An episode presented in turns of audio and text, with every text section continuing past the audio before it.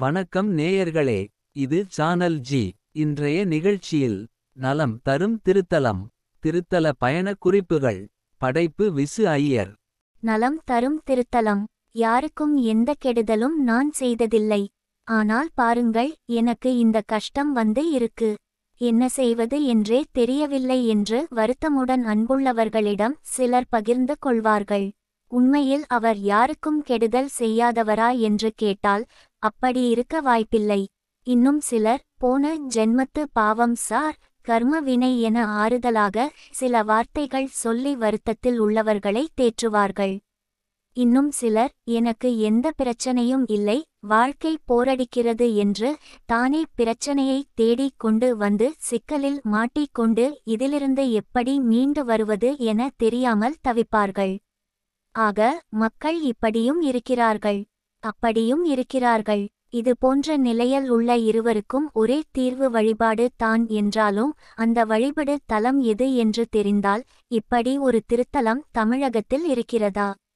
என்று ஆச்சரியப்பட வைக்கும். ஆலயம் நிறைந்த தமிழ்நாட்டில் ஆண்டவன் அருள் நிறைந்து இருப்பதாலும் மக்களின் எந்த பிரச்சனைக்கும் இங்கே தீர்வு உண்டு. எந்த பூட்டுக்கு எந்த சாவி என தெரியாமல் சாவி கொத்தை கையில் வைத்துக்கொண்டு ஒவ்வொரு பூட்டாக முயற்சித்து கொண்டு இருப்பதால் பிரச்சினைக்கு தீர்வு சிலருக்கு கிடைக்காமல் இருந்திருக்கலாம் அல்லது தாமதமாக கிடைக்கலாம். உடல் நலக்குறைவு என்றால் மருத்துவர் சொன்ன முறையில் மருந்துகளை எடுத்து கொள்ள வேண்டுமே தவிர அவர் கொடுத்த அத்தனை மருந்துகளையும் ஒரே வேளையில் எடுத்துக் கொள்வதும் தவறு. நாம் விரும்பிய போது எடுத்துக் கொள்வதும் தவறு.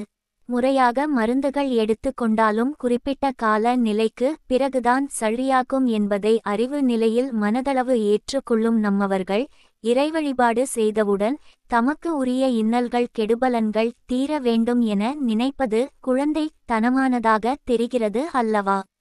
உங்கள் நம்பிக்கைக்குரிய சோதிடர்களின் ஆலோசனை கேட்டு அதன்படி வழிபாடு இயற்றி பலன் பெறுங்கள்.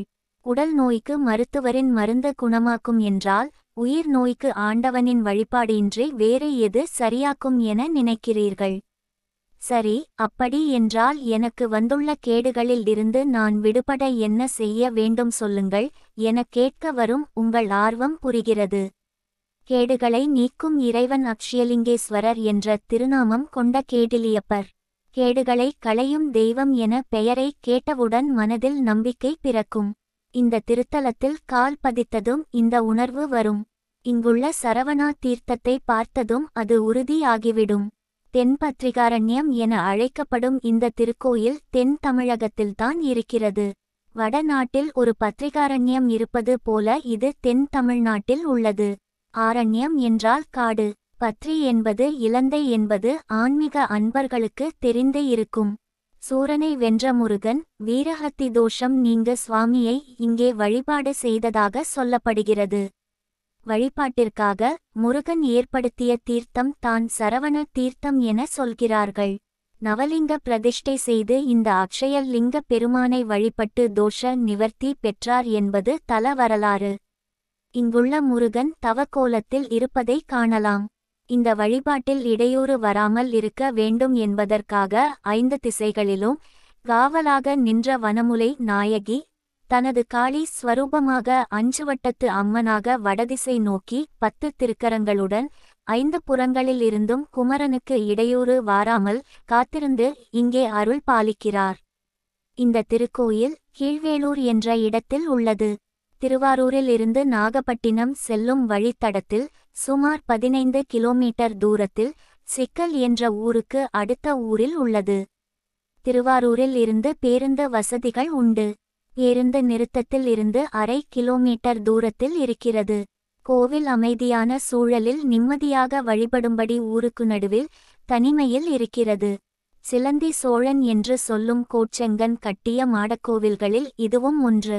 ஏழு நிலை ராஜகோபுரம் கொண்ட இந்த திருக்கோயிலில் உள்ள சுவாமி சுயம்புலிங்கம். பெரிய ஆவுடையுடன் மெல்லிய பானத்தில் லிங்க திருமேனி தாங்கி அருள் பாலிக்கிறார். இரண்டு விநாயகர் பத்ரி விநாயகர் சுந்தர விநாயகர் என கோவிலுக்கு வருபவர்களுக்கு அருள்பாலிக்கிறார் இங்குள்ள இறைவியின் திருநாமம் சுந்தரகுஜாம்பிகை எனும் வனமுலை நாயகி என்பதாகும். இந்த அம்மன் திருமேனி சிரித்த முகத்துடன் நம்மை பார்க்கும்போதே கனமான மனம் இலேசாக மாறுவதை உணர முடியும்.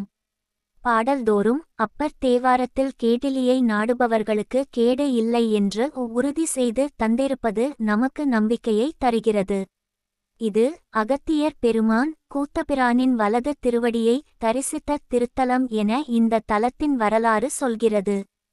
பிரம்மன் அகத்தியர் தேவர் முருகன் மார்க்கண்டேய முனிவர் ஆகியோர் வழிபட்டு பேறு பெற்ற இந்த திருத்தலம் நாகப்பட்டினத்திலிருந்து சுமார் பன்னிரண்டு கிலோமீட்டர் தூரத்தில் உள்ளது. காலை ஏழு மணி முதல் திறந்து இருக்கும் இந்த திருக்கோயில் ஜோதிட ரீதியாக பன்னிரண்டாம் அதிபதி திசை அல்லது புத்தி நடக்கும் போது வரும் கேடுதரும் பலன்களிலிருந்து தன்னை காத்துக்கொள்ளவும் கேட்டிலிருந்து விடுபடவும் உங்கள் நம்பிக்கைக்குரிய சோதிடர் ஆலோசனைப்படி இங்கே வழிபாடு இயற்றி நற்பயனை பெற்று பயன்பெறலாம். தொடர்ந்து வரக்கூடிய சனி வக்கிர நிவர்த்தி சர்ப்ப கிரக பெயர்ச்சி போன்ற கிரக சூழலில் வரும் கேடுகளில் இருந்து தன்னை காத்துக்கொள்ள கேட்டில்லாத வளமான வாழ்வை தரும் கேட்டிலியப்பரையும் வேண்டுவோருக்கு இல்லையெனாது அனைத்தையும் அள்ளி வழங்கும் வனமுலை நாயகியையும் புன்சிரிப்புடன் பிரம்மச்சாரி திருக்கோலத்தில் இருந்து தவம் இயற்றும் முருகவேளையும் தரிசித்து பயன் பெற வேண்டுகிறோம். இது போன்ற சிறப்பு பொருந்திய திருத்தலங்கள் தமிழ்நாட்டில் இருப்பது சிறப்பு. அந்த தமிழ்நாட்டில் நாம் வசிப்பது அதைவிட சிறப்பு.